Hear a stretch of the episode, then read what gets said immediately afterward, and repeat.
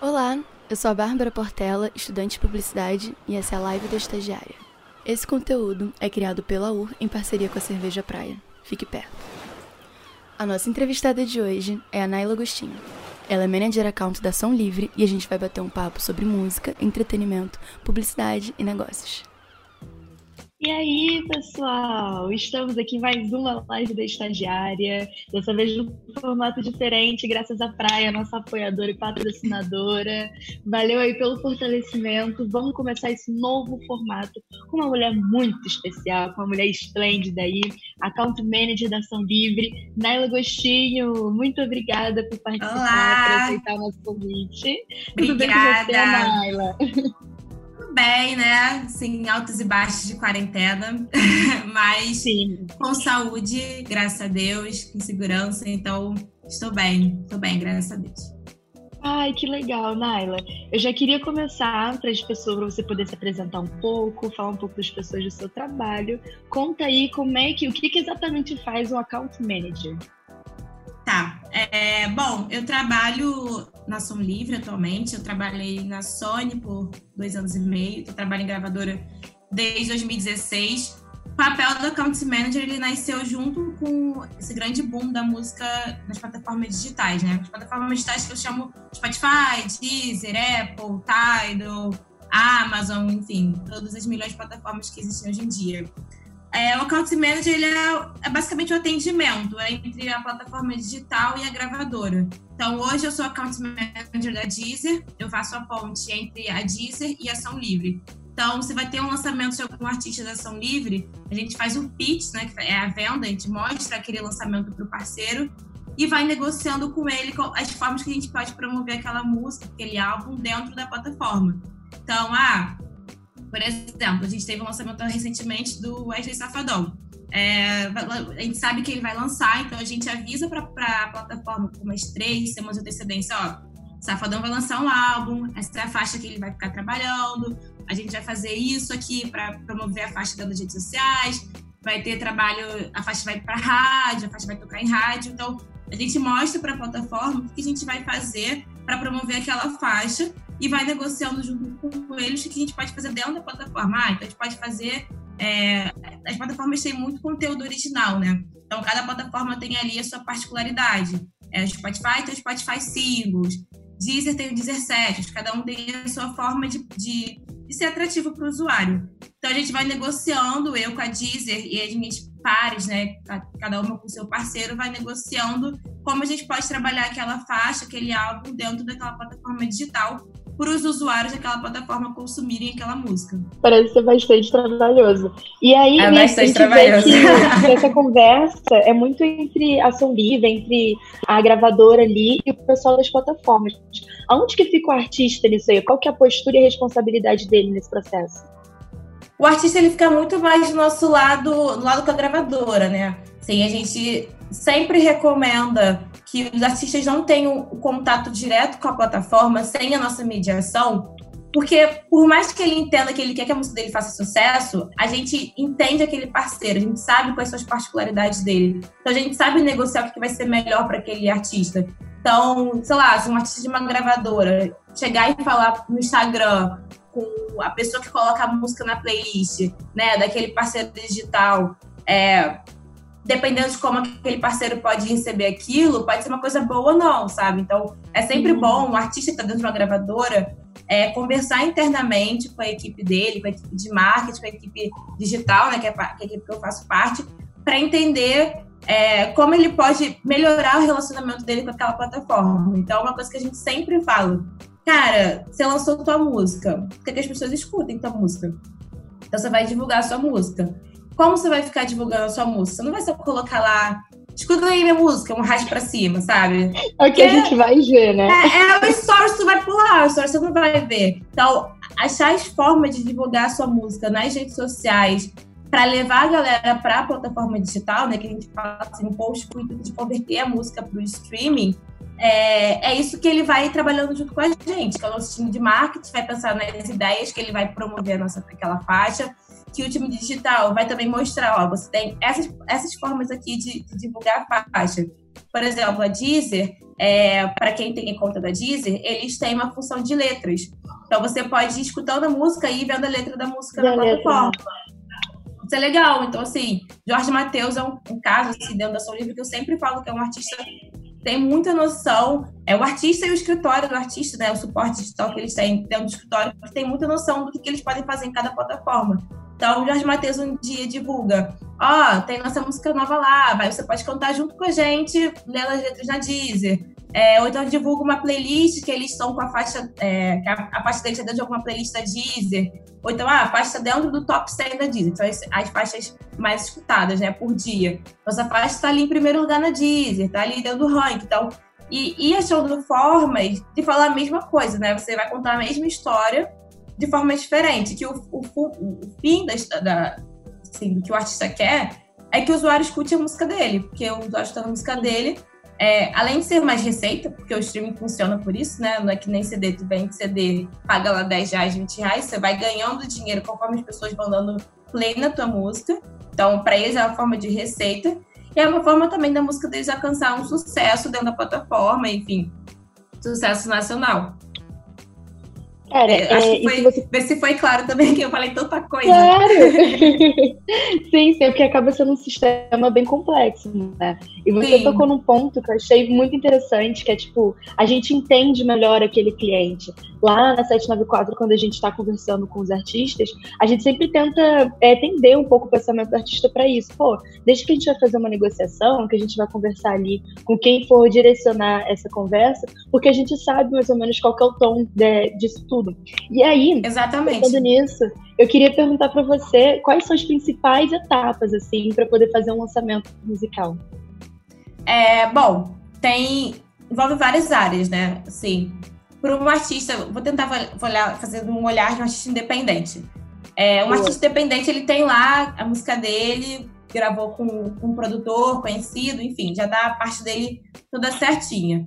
É, tem uma parte né, de autoral, de criar de ISRC, que é uma parte um pouco mais burocrática, que muitos artistas não têm conhecimento, porque é uma parte chatinha mesmo, até mesmo dentro de gravadora, assim, como a gente é dividido por área, né, por exemplo, eu não me envolvo com ISRC, não me envolvo com parte autoral, eu não falo com a editora, é, então eu não, não, saberia explicar agora, né, o passo a passo certinho disso, mas tem essa parte autoral que é importante ele estar tá é, ciente. Então, tem vários órgãos, tem o ECAD, é, que, que faz toda a parte de redação, né? Então, tem. É, qual é o nome? É, Abramos, essas empresas que, que geram, o, que ajudam a fazer o ISRC, que é uma parte que ele tem que estar tá bem resolvida antes de lançar, porque depois que tu lança a música, você. Ih, caramba, o autoral não tá certo. Sabe? Para você consertar o processo é muito mais chato. Então é bom você já tá estruturado. Quando você vai para uma distribuidora pequena, sei lá, uma Trattori, né? A galera da, dessas distribuidoras já dão esse suporte de explicar essa parte burocrática para você chegar na segunda etapa do seu planejamento, que é beleza, tem a música, tô com esse RC, tô com a parte autoral cadastrada, tudo certinho. Quero lançar a música no dia, hoje é dia 24 de julho, sei lá, quero lançar dia 24 de julho, daqui a um mês.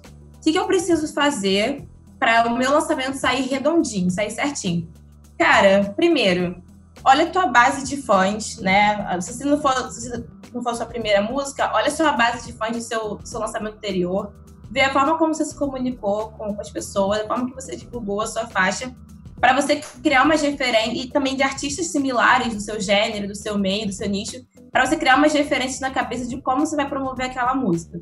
É, faz um planejamento meio, assim, ah, pré-lançamento, vou fazer uma semana de aquecimento nas redes vou de fazer lista de transmissão no WhatsApp, vou mandar para tais amigos, esses tais amigos vão postar nesse dia e nesse horário. Então, crie as formas que você vai, vai divulgar esse pré-lançamento. Ah, vou fazer um pre-save da faixa, que é você fazer um link é, com a faixa que você pode que você vai, vai divulgar nos seus stories e seus fãs, os seus é, seguidores vão poder salvar a faixa na biblioteca antes da faixa lançar. E quando a faixa estiver lançada, eles já vão escutar direto na biblioteca deles. É, então, cria todo esse, esse, que a gente chama de plano de comunicação mesmo. O plano pré-lançamento. Beleza, Nesse... chegou dia 24. Opa, desculpa, só, só Nada, pode falar. Nesse, nesse pré-lançamento em que a gente faz a linkagem, isso é feito diretamente com a plataforma do streaming? Ou o artista ele faz isso por fora, tipo, dentro de, sei lá, alguma outra plataforma que disponibilize para download? Esse pre-save que você diz? Isso. Ele consegue com a distribuidora. A distribuidora ah. consegue fazer esse pre-save. É, uma, é uma coisa bem fácil, assim, é gerar um link que unifica o link dele de Spotify, Deezer e Apple, e ele consegue fazer isso com a distribuidora. É só perguntar para a distribuidora dele que a distribuidora vai conseguir fazer.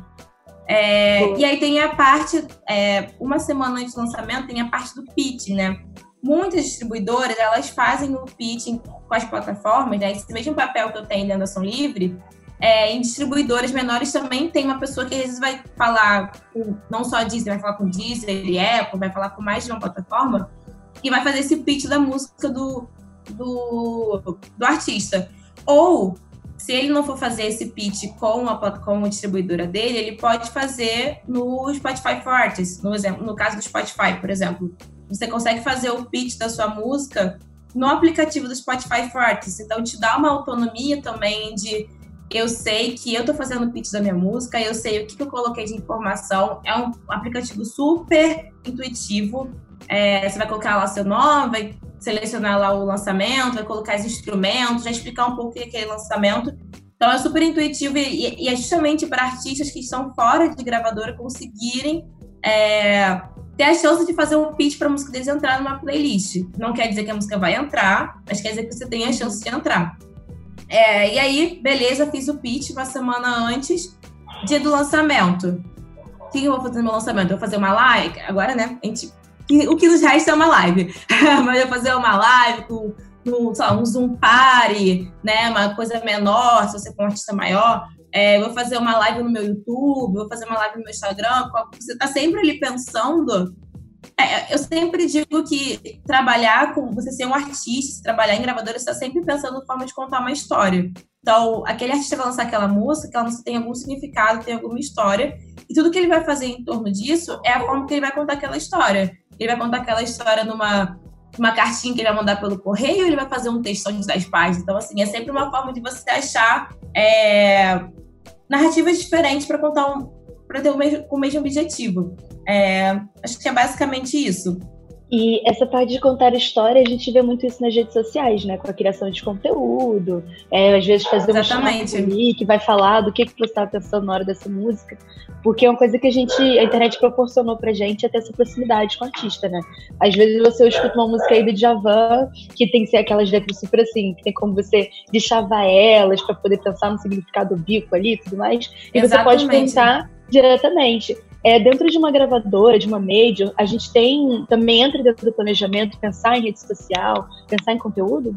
Sim, a gente tem uma área de marketing, que é a galera que fica só pensando ali em conteúdo, né? Tem o marketing, marketing digital, é, que fica ali entrando não só conteúdo para o artista, mas parceria com o influenciador que tenha uma similaridade com aquele artista. Então, pode fazer uma campanha com o influenciador, página do Instagram, é, tem, tem toda uma equipe dedicada, pensando cada um com o seu cast de artista, né, com o seu, o seu cluster de artista, pensando quais são as formas que ele pode criar ideias no, no meio digital, né, assim, a gente tem uma área de marketing digital para pensar so, somente no digital, é, de como fazer essas parcerias com os artistas com outros com outras plataformas, né, com outras outras vozes para contar aquela história junto. Eu lembrei agora de uma, dois exemplos que a gente falou agora há pouco, né? É, de como criar essas, essas narrativas. Eu fiz por muito tempo aula de violão. E o meu professor, ele também é músico, né? Ele tem a banda dele e ele é músico solo. Por, acho que, sei lá, por duas semanas, quase todo dia ele postava um stories de uma bicicleta. Sim. E eu ficava, uma gente, foto? assim. É, uma foto da bicicleta uma bicicleta antiga, uma bicicleta nova, uma bicicleta de algum filme, mas era sempre uma, um stories com a bicicleta. E eu falei, cara, eu pensando, né, mas que raio de bicicleta é essa que ele tá postando todo dia?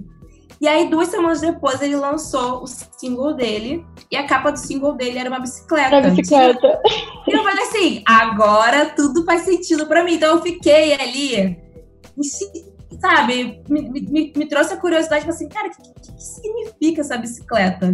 é, então, eu acho que essa, essa forma de você, eu achei uma forma criativa, né? Ele é um artista independente, foi uma forma que ele falou, cara, como é que eu vou trazer? Tanto que muitas pessoas postaram, falam assim, ah, agora eu entendi o que é essa bicicleta. Então, trouxe ali, despertou a curiosidade da galera em torno de, de uma coisa que tinha a ver com o lançamento dele, que era a capa do lançamento dele, era a capa do, do single que ele lançou.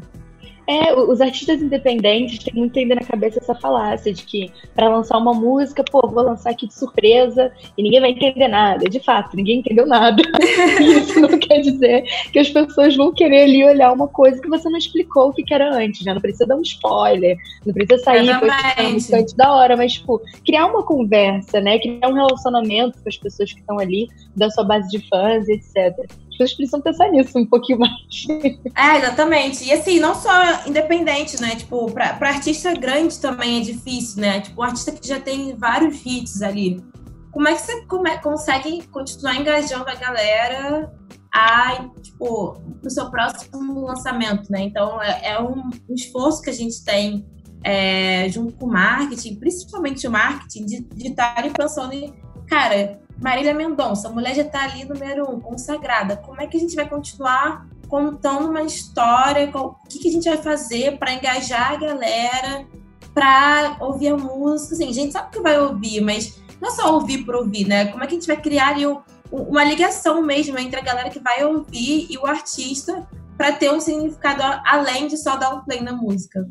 Sim, e uma coisa que infelizmente a gente vê muito no mundo da música é aquela pessoa que estoura, aí faz uma, faz duas, faz três músicas e depois ela some. É, eu, Bárbara, costumo pensar que isso é uma falta de estratégia. Às vezes a pessoa postou, é, deu, uma, deu sorte na primeira, a segunda, a terceira pegou o bonde, chega na quarta, as pessoas não estão mais interessadas, né? Uhum. Porque você justamente não criou esse relacionamento, essa vontade de contar história para manter a pessoa de perto, né? E eu queria te perguntar como, o que que muda dentro da sua visão, Naila, é, trabalhando dentro de uma grande, de uma grande gravadora e como é que isso pode ser um pouco diferente para a galera que é independente? Cara, eu acho que o fim é sempre o mesmo, as etapas são muito parecidas. O que vai mudar é o suporte que você tem, né? Numa gravadora você tem ali 10 áreas funcionando para você. Você tem o jurídico, que vai ver liberação da faixa, se a faixa não for tua, você tem o time de label, que vai falar com as editoras, então você perde um pouco desse suporte. É, tem, muito, tem muita gente que faz freela, né, hoje em dia, de, desses, dessas mini áreas que tem dentro das gravadoras. Eu vejo muita gente que trabalha só com a parte autoral, dá suporte para o artista só com a parte autoral. É, eu acho assim, o artista tem que estar tá focado na música, né? Se você vai estar tá ali fazendo a música, é difícil você estar tá pensando na música e pensando que, pô, tem que ver a coisa com a editora. Então, se você conseguir ali dentro do teu meio criar uma equipe, que não vai ser uma equipe fixa, vai ser uma equipe que você vai estar ali pagando um serviço, vai ser uma equipe que você vai estar é, acionando de vez em quando, mas conhecer pessoas que trabalhem nessas outras áreas, né, que trabalhem nesse, que tem esse outro olhar para o negócio é importante, que te desafoga assim bastante e, e não é difícil, assim. Eu, eu vejo realmente bastante gente é, fazendo esses esses trabalhos menores e que dão um suporte muito grande para artista independente, fotógrafo que ajuda a pensar na capa, é, uma designer que ajuda a pensar no conteúdo para rede social. Então, se você conseguir já criar essa mini rede você consegue. Que é isso, né? É, a gente tem. É tudo digital hoje em dia. Você não precisa de um grande investimento, você não precisa de, de fazer tiragem de CD, então é, ficou tudo mais acessível, né? Você consegue ter uma. É, fica mais próximo do artista independente do artista. Você vê que artista independente estoura música na plataforma digital da mesma forma que artista que tem ali. A gente sempre brinca, né? Tipo, época de carnaval, a gente sempre tá ali tem uma faixa de funk do artista que a gente está ali trabalhando, pensando em ideia, não sei o que, não sei o que lá. Do nada vem uma música de um artista que você nunca ouviu falar. Pronto, tá. Estourou. E tu fica assim, caraca. Como que, como é que aconteceu? como isso aconteceu? Como é que pode? E é, e é isso, né? Você, você as formas de chegar no. O objetivo é ali o mesmo, né? Estourar a tua música. E as formas de chegar ficaram mais, mais democráticas mesmo. Você tem ali, se você tem um, o mínimo ali do, do, de um suporte, você tem um, um, um, computador, um celular, tem internet, enfim, você tem a galera no entorno, você consegue ter, reproduzir uma, uma gravadora num, com um orçamento bem menor, mas com os mesmos conhecimentos. Sim, uma coisa que eu tenho ouvido muito aqui na live da estagiária com os outros convidados é que os artistas, os novos artistas, assim, galera nova que cresceu com a internet, que a cresceu com esse acesso ao computador e tal, nós somos de fato muito independentes, por mais que estejamos dentro de uma gravadora às vezes. Porque você tem noção de quanto que rende a sua música, você sabe uhum. quanto você vai receber ali no final do mês da plataforma se você fez, sei lá, 2 mil views, 3 mil views. Então o artista ele tem melhor esse controle, né? O que, que você Sim. observa ali nesse atendimento é, como manager account, desse comportamento do artista e de como é que ele quer ter mais controle sobre a vida dele ali. Olha, é... Deixa eu pensar. Cara, assim, dentro de gravadora, como a gente tem. O artista normalmente ele. Nem todos os artistas têm um escritório, né, por trás, assim, com um suporte também de escritório. Isso também faz bastante diferença, né? Tem, tem artista que tem só ele o empresário, não tem ali uma pessoa que ajuda no marketing digital, não tem o financeiro. Então, dentro de casa, a gente vê muito que o artista, essa entender que a minha música teve, sei lá, um milhão de plays e quanto isso vai me gerar, ainda não é muito claro, assim. E não é, e não é muito claro assim para todo mundo. Eu sinto que das plataformas mesmo para os artistas no geral, sendo gravador ou não, é, não fica assim, você não consegue entender claramente como é que você vai ter aquele retorno financeiro.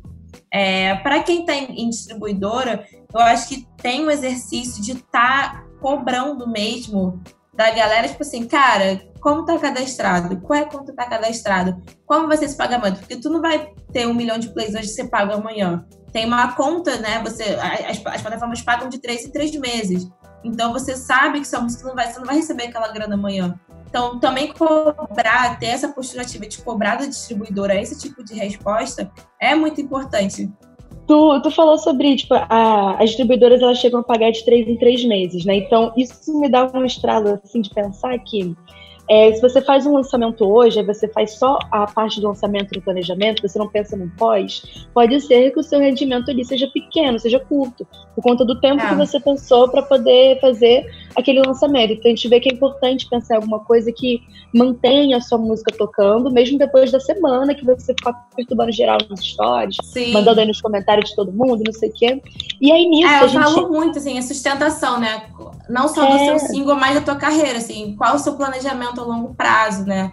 A gente, desculpa, eu, te interrompi, mas é porque eu lembrei é. muito dessa, dessa questão do longo prazo. A gente fala muito isso. Quando a gente tem um plano de marketing, a gente fala, cara, vai ter, vai ter ação pré, ação durante, e a gente precisa da sustentação. Nem que seja, ah, gente, o artista vai ter uma live daqui a um mês para falar sobre isso, vai fazer uma parceria com outro artista, numa outra faixa, que também você acaba tendo, né, o artista ali em evidência, mesmo que seja para a faixa dele, tá ali tendo uhum. uma evidência. É, então ele, as pessoas vão acabar lembrando dele. Ele pode usar aquele momento para falar também da faixa dele, mas também no planejamento, assim, de não ficar, de não ter esses hiatos, né? Muito grandes. Ainda mais artistas que estão sempre ali no, no top 50, né? Das músicas mais tocadas. É importante eles terem essa é, esse planejamento para não ter um, um hiato tão grande que você vai vendo, né? Tipo, ah, o artista lançou, tá lá em cima, a música tá lá em cima. E, cara, vai passando o tempo, porque você tá vendo um outro vão chegando outras lá... coisas, né? É, vão chegando. A, é, a, rotatividade é muito alta, então se você não tiver de fato. É, assim, também é, é uma coisa assim, você pensar que você quer se portar como artista. A Adele é. lança músicas de. lança álbum, sei lá, de 5, 5 anos, 3 em 3 anos. E ela tá confortável é naquela.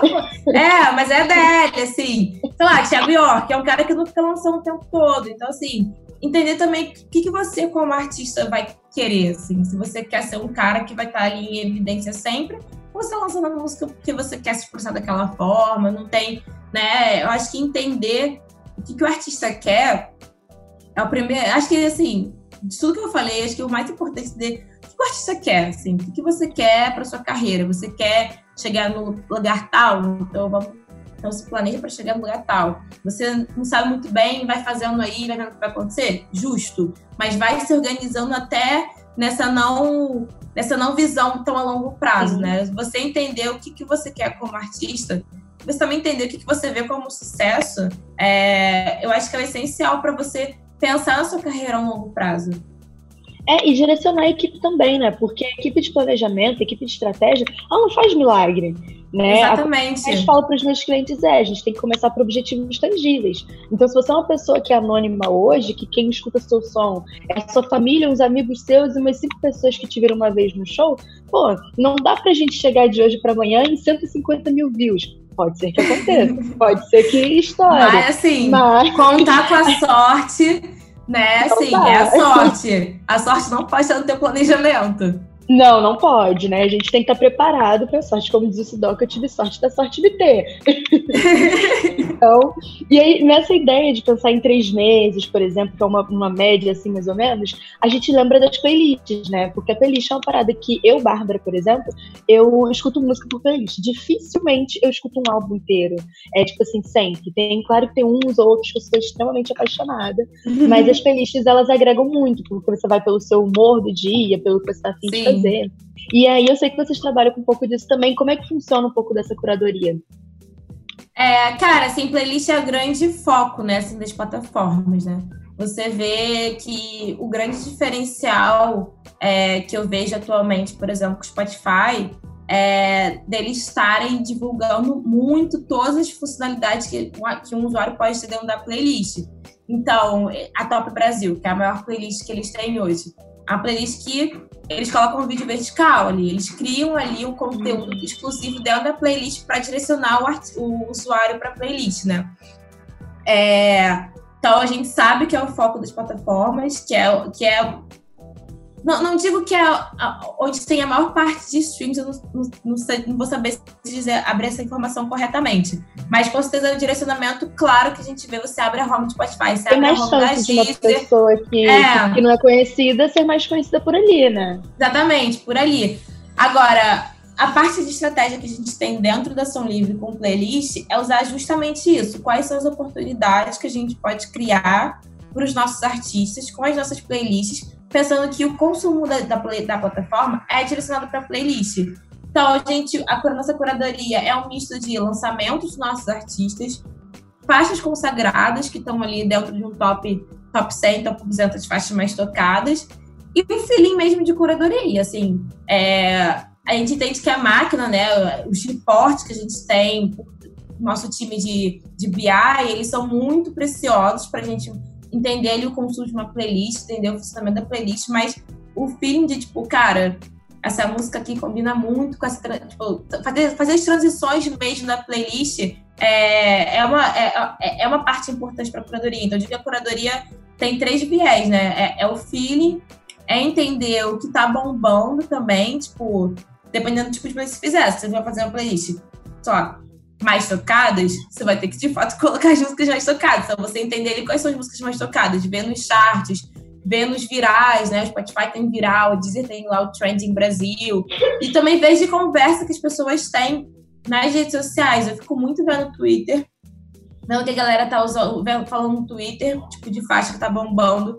TikTok, com certeza, é um grande lugar para você descobrir como, como está bombando. Você vê não só músicas gringas, mas músicas nacionais que bombam no TikTok, aí depois elas, e aí elas começam a bombar dentro das plataformas também, entender esses vários inputs, né, que o mercado te dá, que as pessoas te dão, né, para você criar, ter uma curadoria de playlist. Então, basicamente são esses viés que eu penso quando eu tô ali trabalhando nas playlists da Som Livre, que era também que eu fazia quando eu trabalhava na com essa parte de curadoria.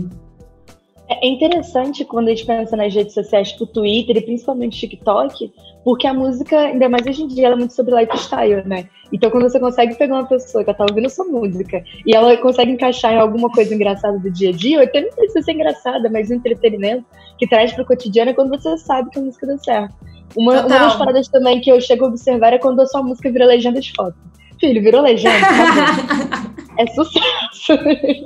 Cara, uma coisa que a gente. É, mas é isso. Né? Legenda de foto, status WhatsApp. Uma coisa, que eu, uma coisa que eu via, que a gente viu muito, assim, eu vi muito uma época na Sony, quando eu trabalhei lá, é, tem tipo, canais no YouTube que fazem cortes de música para status WhatsApp.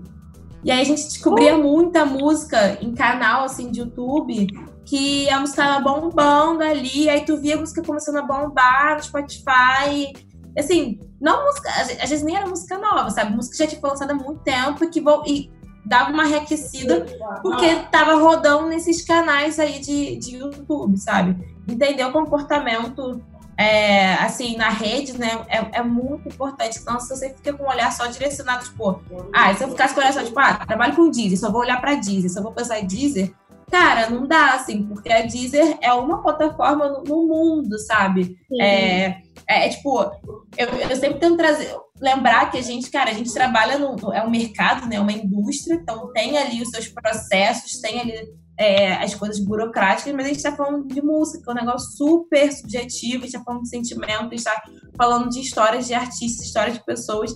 Então, se você consegue ter um olhar do que está rolando, além do que uma plataforma de streaming está te, dizer, tá te dizendo, é muito importante, porque você de fato consegue chegar nas pessoas e tocar as pessoas de alguma forma, né? Trazer esse lado mais, esse olhar humano para uma indústria digital é importante, é muito importante. A gente, é. a gente esquece isso no dia a dia, mas é muito importante a gente fala muito de número hoje em dia, né? O que, que você vai fazer para ter mais streaming, para ter mais dinheiro, para fazer isso e aquilo. E às vezes a gente deixa um pouquinho de lado assim a verdade mesmo, a veracidade, uhum. que tá aquilo que toca as pessoas, né? Tem uma série, não sei se você conhece, chamada Empire que fala sobre dois Sim. empresários negros que eles têm uma gravadora. E a gente chega ao decorrer da série, acho que é lá uma das últimas, das últimas temporadas, é, eles começam um problema que a empresa vai ter um novo CEO, que é um cara das métricas, é um cara do financeiro e tal. E ele, te, ele tipo, conseguiu fazer um aplicativo que transformava tudo que as pessoas queriam em música, sabe? Aí você direcionava para cada artista da gravadora. O CEO anterior, que sentia música, que vivia música, achou aquilo um absurdo. E foi dito feito. Eles tentaram colocar o aplicativo em jogo e todas as vendas caíram. Porque, querendo ou não, música é sobre verdade, é sobre vivências, né? Exatamente. É sobre vivência. Não dá pra você aí, colocar como só um produto, né? Não é só é. um produto. Virou um produto, o produto faz parte, não... né? É, faz parte pode ser tudo. A gente, eu conversando com alguns colegas que são músicos, o sonho de alguns deles é, é uma coisa muito profunda, assim. Eu quero fazer uma música que seja terna, né? Eu acho isso muito forte. Que aí a gente pensa em, sei lá, Javan. Pô, Javan já passou por umas duas, por umas duas gerações aí, ele toca a minha geração até hoje. Quando gente tá falando de música clássica, principalmente música preta clássica, a gente tá falando desses grandes, né? Você trabalhou com algumas dessas pessoas, eu queria saber qual que foi para você, assim, o seu maior case de sucesso? Cara, quando eu tinha acho que quatro meses de estágio na Sony, é, chegou, eu era estagiário do marketing na época. E aí a minha antiga chefe me falou: olha, a gente vai ter um, um, projeto de 20 anos do Grande Encontro, que é o seu, é, Elba e Geraldo Azevedo. E eu fiquei assim, mano. Ai, pelo amor, pela, que, pelo amor de Deus, sabe? Meu Deus, eu fiquei, ner... eu, maluca, né? eu fiquei nervosa. Não, e quando foi começar a reunião, eu entrei no banheiro, aí eu fiquei assim, todo nervosa. Eu falei, tá bom, mantenha, né? Mantém uma postura. você não pode, porque é isso, né? você trabalha em gravadora, você não vai atacar de fã. Ai, meu Deus, te amo, não sei o que. Você... Claro, você não vai ser blazer, porque eu acho que ser blazer também com uma obra de arte é uma coisa assim. Sim. Faz o menor é um trabalho, né? Mas você ter uma, uma postura de, tipo assim, cara, admiro muito o seu trabalho. É, entender, né, tipo, entidade ali que tá ali daqueles músicos. E aí, nossa, eu fiquei muito feliz. Assim, eu trabalhei, eu nem lembro assim muito bem como foi, né? Foi em 2016 isso. Mas eu lembro que quando teve o lançamento do, do projeto, é, a filha do Geraldo, ela, tipo, mandou um áudio agradecendo, tinha ficado super lindo, porque ela era uma das, empresa, ela é uma das empresárias dele. Agradecendo, tinha ficado muito lindo o projeto, DVD, a gente fez, não só a gente fez um kit, né, que é CD e DVD. Foi uma das últimas vezes também que eu vi trabalhar com físico assim tão forte. E aí o projeto gráfico ficou lindíssimo, que eles reproduziram uma, como se fosse uma capelinha que tava, tinha no palco, eles reproduziram a capelinha no, no, no no kit. E, e, nossa, foi lindo, assim. É um projeto, é isso, né? Não é um projeto que a gente sabe que vai ficar ali em primeiro lugar no Spotify, que tem uma outra visão, né? Assim, as propostas são outras, mas é, foi um projeto, cara, eu fiquei muito feliz de, de ter tido a honra de participar, de estar próximo, de ouvir as histórias deles contando, por 20 anos, né? O primeiro grande encontro também tinha também tinha um outro artista, agora esqueci o nome, mas tinha um outro artista. Então, eles contando né, da história deles, do decorrer da carreira de cada um deles, tanto solo quanto fazer show juntos, e ouvir isso de perto foi muito, muito rico. E um outro projeto que eu fiquei muito feliz em participar, que foi ano passado, foi logo quando eu entrei na Som Livre, inclusive, é, a Deezer tem um produto original que é o Deezer Sessions. Deezer Sessions é um EP, que é uma regravação. Você faz quatro, você pega quatro faixas é, sendo uma cover, e faz uma regravação com um arranjo diferente. E esse produto vai ficar somente na Deezer. E aí vai ter um vídeo, vai ter toda uma parte de redes sociais, né? De conteúdo de redes conteúdo sociais. Conteúdo mesmo, né? É, de conteúdo. Então é todo um conteúdo original da Deezer. E a gente fez com Raça Negra, que é um artista da, da Som Livre. pois é. E aí eu tinha acabado de entrar na empresa, assim, quando eu não, eu não cuidava de, de parceiro digital na Sony, eu ficava só na parte de curadoria de playlist do Filter, que é uma, uma, uma, é uma marca de playlist, então eu não tinha esse, esse essa proximidade com, com plataforma, né? Então, eu lembro que quando, quando eu comecei, assim, as primeiras reuniões, é, eu falei assim, quando, quando sai da reunião, eu falei assim, caraca, a galera tá acreditando real no que eu tô falando, né? Tipo, meu Deus, olha a responsa, né? Que, que, eu, tô, que eu tô pegando aqui agora. E, enfim, com, com o auxílio do nosso time de marketing, com o nosso time de, de AR, é, a gente fez um álbum, na verdade, a gente não fez um EP. É, o empresário do Raça Negra também ficou muito feliz, assim. Raça Negra não é um artista que fica lançando o tempo todo, né? Música uhum. inédita. E a gente, pontual, né? É, é, uma coisa assim, assim, o último projeto deles tem acho que mais de dois anos também era um projeto de regravações. E a gente conseguiu uma faixa inédita para lançar para esse projeto da Deezer. Então já foi assim, uma coisa que a gente ficou super feliz do Luiz Carlos, né? Cara, voltar para estúdio fazer uma faixa inédita. A gente teve um super apoio da Deezer para toda a parte de, de vídeo. Então, a gente, na São Livre, a gente tem um estúdio muito maneiro. A gente fez toda a parte de vídeo, depois procurem no YouTube da Raça Negra. É, é, gente fez toda a parte de vídeo, ficou muito linda, a cenografia ficou muito linda. E a gente fez uma, um comercial de TV, é, porque estava passando uma novela, que eu não lembro a novela, mas a Juliana Paz era a protagonista, e tinha uma música do. E Cheia de Manias era uma música que estava na novela. Então a gente teve a sorte do time também né, da música na novela, a gente fez um comercial também está no YouTube, vocês podem checar depois. É, que passava o comercial logo depois da novela. Então, assim, o comercial remetia para ouvir a música na Deezer. Então, a gente conseguiu fazer um plano super 360. É, foi super, sim, uma super responsabilidade. Foi cansativo, a gente quebrou muita cabeça, porque a Deezer nunca tinha feito um investimento tão grande com um artista. Eles fizeram depois outras parcerias maiores, fizeram com a Emicida no final do ano. Mas aquele foi o primeiro projeto deles tão grande, assim, de, de artist marketing, né? Que a gente fala assim, um, marketing tão centrado no, em um artista só e não na plataforma, né? Não marketing para a plataforma. E, cara, foi muito incrível, foi muito, muito maneiro. Foi, assim, com certeza uma das maiores, dos maiores projetos que eu já participei. Eu fico muito feliz de ter da confiança também, assim, né? Da, tanto da, do parceiro quanto da equipe interna, enfim, foi muito bom, foi muito legal. Ô, oh, Naila, parabéns, acima de tudo, pelo seu trabalho, de verdade. Obrigada. A gente sabe como ocupar esses espaços, ele pode ser extremamente difícil e hostil também, né? Lidar quando você for, pô, tá todo mundo aqui acreditando no que eu tô falando. É, eles falam muito sobre a síndrome da impostora, né? Que se toma Total. muito principalmente de mulheres Nossa. negras. E eu queria saber como é que você lida com isso, tendo, tendo que ter essa postura na frente de grandes referências para você. É uma parada que eu estou enfrentando muito aqui na UF também, que aí eu encontro com essas mulheres, assim, outras pessoas super importantes no mercado que me inspiram muito antes de eu pensar em fazer publicidade. E eu queria saber de você, como é que é lidar é, sempre com essa postura para conhecer as pessoas que são famosas, que são suas referências, e ao mesmo tempo com a sua síndrome de impostora para saber que você merece estar nesse lugar, que esse trabalho é seu, que ele é válido. Cara, a síndrome de impostora, assim, é real, rola muito, muito comigo. É, eu acho que ao longo desses últimos quatro anos, o que mais me deixou confiante, confortável para falar as coisas em reunião, assim, que quer que seja.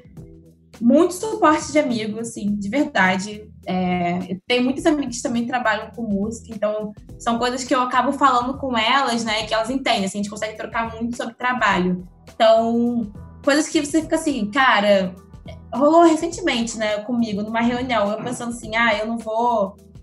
É, é difícil, né? Tá assim, ah, eu não vou falar tal coisa porque acho que isso tá errado. E aí, alguém falou tal coisa. Tava certo, eu falei assim, cara, é isso, tipo. Eu devia ter falado. Eu devia ter falado, né? Como eu consigo virar essa chave de o tempo todo ficar me questionando.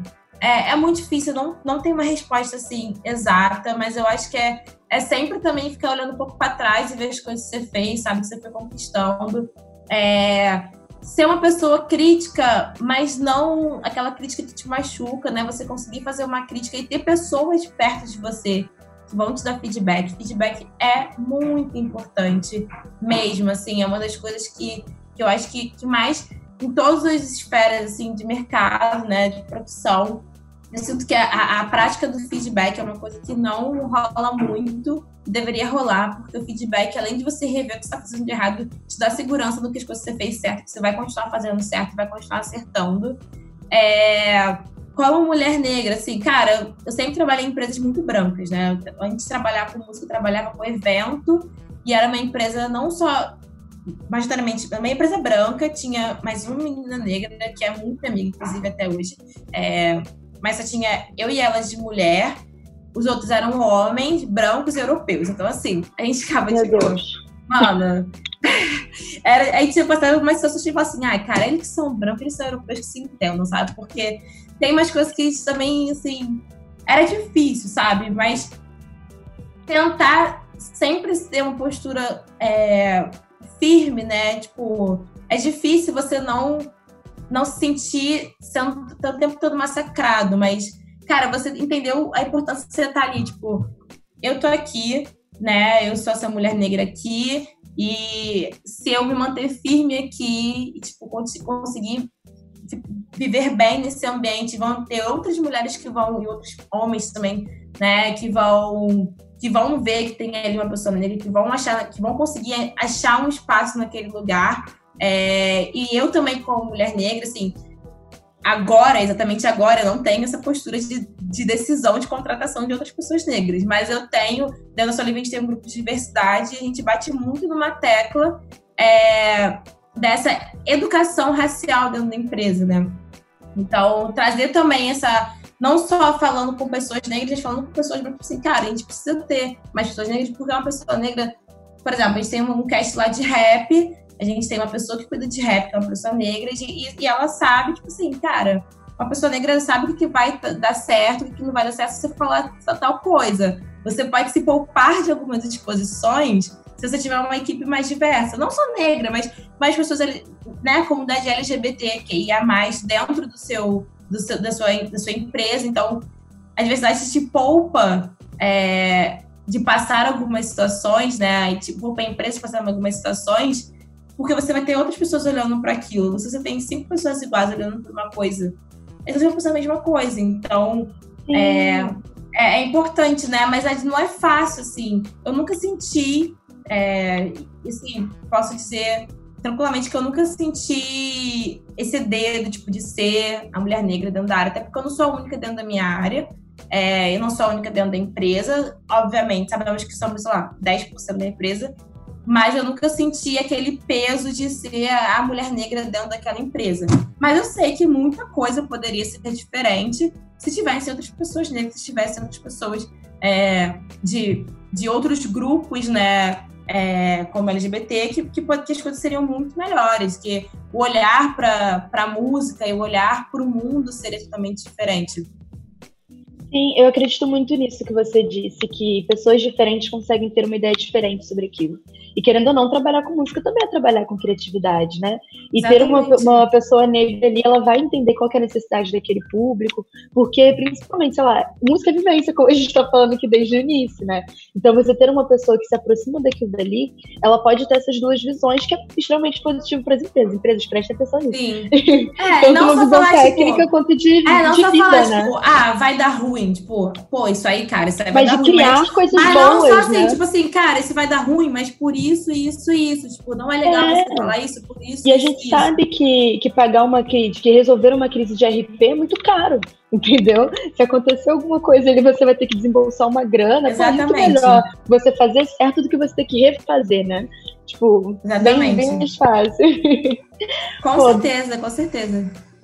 E assim, o que, que você vê assim que a gente pode, a gente está falando né, sobre o que, que a gente pode trazer de diferente para dentro dessas majors aí, com uma visão mais ampla, porque nós já estamos nos selos independentes, nós já estamos nas pequenas produtoras, só que muitos de nós também estamos, estamos aí esperando para poder aprender com a galera que tem essa fatia maior do mercado, né? Ter uhum. acesso a mais estrutura para poder fazer um trabalho muito mais amplo. E o que, que você vê aí que falta para a nossa indústria, enquanto pessoas negras, que falta para a indústria abrir os olhos? Cara, uma coisa que eu tô mais ansiosa para ver acontecer é o mundo pós-Blackout Tuesday, né? Teve toda a paralisação hum. das hashtags. Eu acho que sempre essa pergunta, sei lá, um mês atrás, a minha percepção seria outra. É, mas, de repente, todo mundo descobriu que existem pessoas negras no mundo, que existem pessoas negras morrendo por racismo no mundo. É, Nós sempre até... estivemos aqui, não é mesmo? é, eu até falei com um amigo meu que me mandou mensagem no dia né, da, do Blackout Tuesday. Ele falou: Ai, como é que você tá sentindo? Foi um dia que eu super ignorei esse telefone, porque eu recebi muita mensagem. E eu tava. Até hoje eu não sei dizer como eu tava, assim, eu, sei lá, um, um misto de emoções, de, re, de revolta, de cansaço, assim, sabe? De, de ouvir algumas coisas.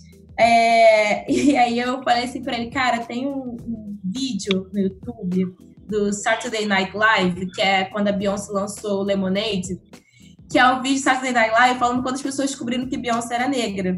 E eu sinto que foi meio que isso, sabe? Tipo, acho que de repente, e acho que muito também pela, pela pandemia, está em, né, estarmos, espero que todos estejam em casa se puder, mas assim, por estarmos em casa, a gente acaba tendo mais tempo para debater alguns assuntos, alguns que são mais inflados. Eu acho que o Blackout Tuesday foi muito é, uma, uma desdobramento do, da gente estar em casa e ter tempo para olhar para algumas coisas. Então, alguns assuntos inflam mais. É, e ao mesmo tempo, foi muito doido perceber é, como as pessoas simplesmente acordaram para a vida naquele momento, sabe? Então eu espero, assim, eu não sei te responder exatamente, eu espero muito, e eu vejo dando ação livre tendo essa movimentação, é, porque o nosso, o nosso grupo de diversidade está muito em cima disso, tipo, beleza, fizemos um post, e agora? Né? O que, que vem depois disso?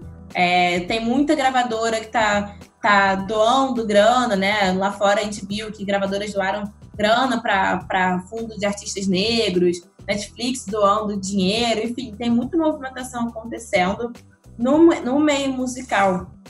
Eu não consigo ter, assim, ideia do que, que vai, que, que vai surgir daqui para frente. Eu espero mesmo que a postura, não só da equipe que trabalha da gravadora, mas contratação de artistas negros seja muito equipe maior. Equipe preta, né? Equipe preta e artistas pretos, cara. Assim, a gente tem é, muito artista negro, sabe? Se você for ver a história da música, tudo que a gente consome de música vem de música preta. Então, assim, como é que a gente não tem, sei lá, você pensa em DJ de música eletrônica. Cara, tu não vê um DJ famosão. Primeira vez que eu vi um artista eletrônico, um DJ de música eletrônica em capa de playlist de parceiro digital foi tipo mês passado. E assim, até onde eu sei, né? Até assim do que eu li, música eletrônica surgiu da galera preta, sabe? Não surgiu da galera branca. Então, eu acho que falta, né? É, eu, eu, espero que esse seja um olhar de revisitar, e eu vi muitos artistas se posicionando em termos disso, de revisitar as origens da, da música está cantando. Então, óbvio que eu, que eu entendo que amanhã a gente não vai contratar um artista de sertanejo, uma dupla sertaneja negra, que eu sei que é, é, é um outro contexto, e eu também nunca vi um artista, eu só, na verdade, só vi uma, uma dupla de sertanejo que o artista era negro, na minha, assim, todo esse meu trabalho, em, exposição dentro da plataforma, né? Não digo de procurar ativamente, mas exposição que se dá dentro da plataforma digital. Eu só vi uma vez. É, mas eu acho que eu acho que as plataformas, eu acho que os artistas, eu acho que as gravadoras, os produtores, enfim, a galera, o, o que a gente chama, né, o AR, né, que são esses olheiros, né, que, que ficam de olho nos artistas que estão nascendo, tem que ter e vão ter, e eu sinto pelo menos internamente, que vai ter esse olhar, tipo assim, vamos voltar aqui 10 casinhas porque a gente tá fazendo isso aqui errado. Então, como a gente pode. É o famoso como, como a gente faz essa reparação, reparação histórica, né? Como a gente vai tá ativamente. Fazer alguma olha, coisa, né? É, fazer alguma coisa além de uma hashtag com fundo preto.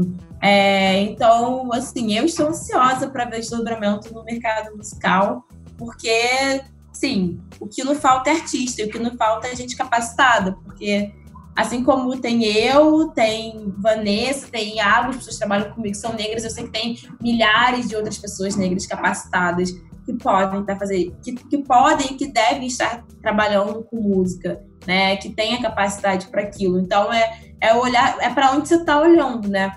É, se você está contratando estagiário, você está olhando para quais faculdades? Está contratando artista de rap, cara, tu vai ter um cast só de artista de rap branco, né? Então assim, rap nasceu aonde? Então é, é, é você voltar um passinho para trás e olhar para tipo ver para onde está direcionado o seu olhar. Eu acho que a indústria como um todo, a, a, musical que é onde eu tô, né? Mas o que eu vejo, assim, também de, de plataformas de vídeo, streaming, né? Que estão dando esse espaço para trás para, cara, é realmente, assim, por mais que possa ser só por uma, manutenção econômica, né? Porque, afinal de contas, você contratar um artista negro de rap vai te dar grana, assim como um artista branco de rap, você colocar aquelas pessoas em evidência. Você colocar as pessoas tipo, coloca as pessoas no lugar que elas podem estar também, e não só reproduzir padrões e padrões e padrões que vem se reproduzindo há muitos anos.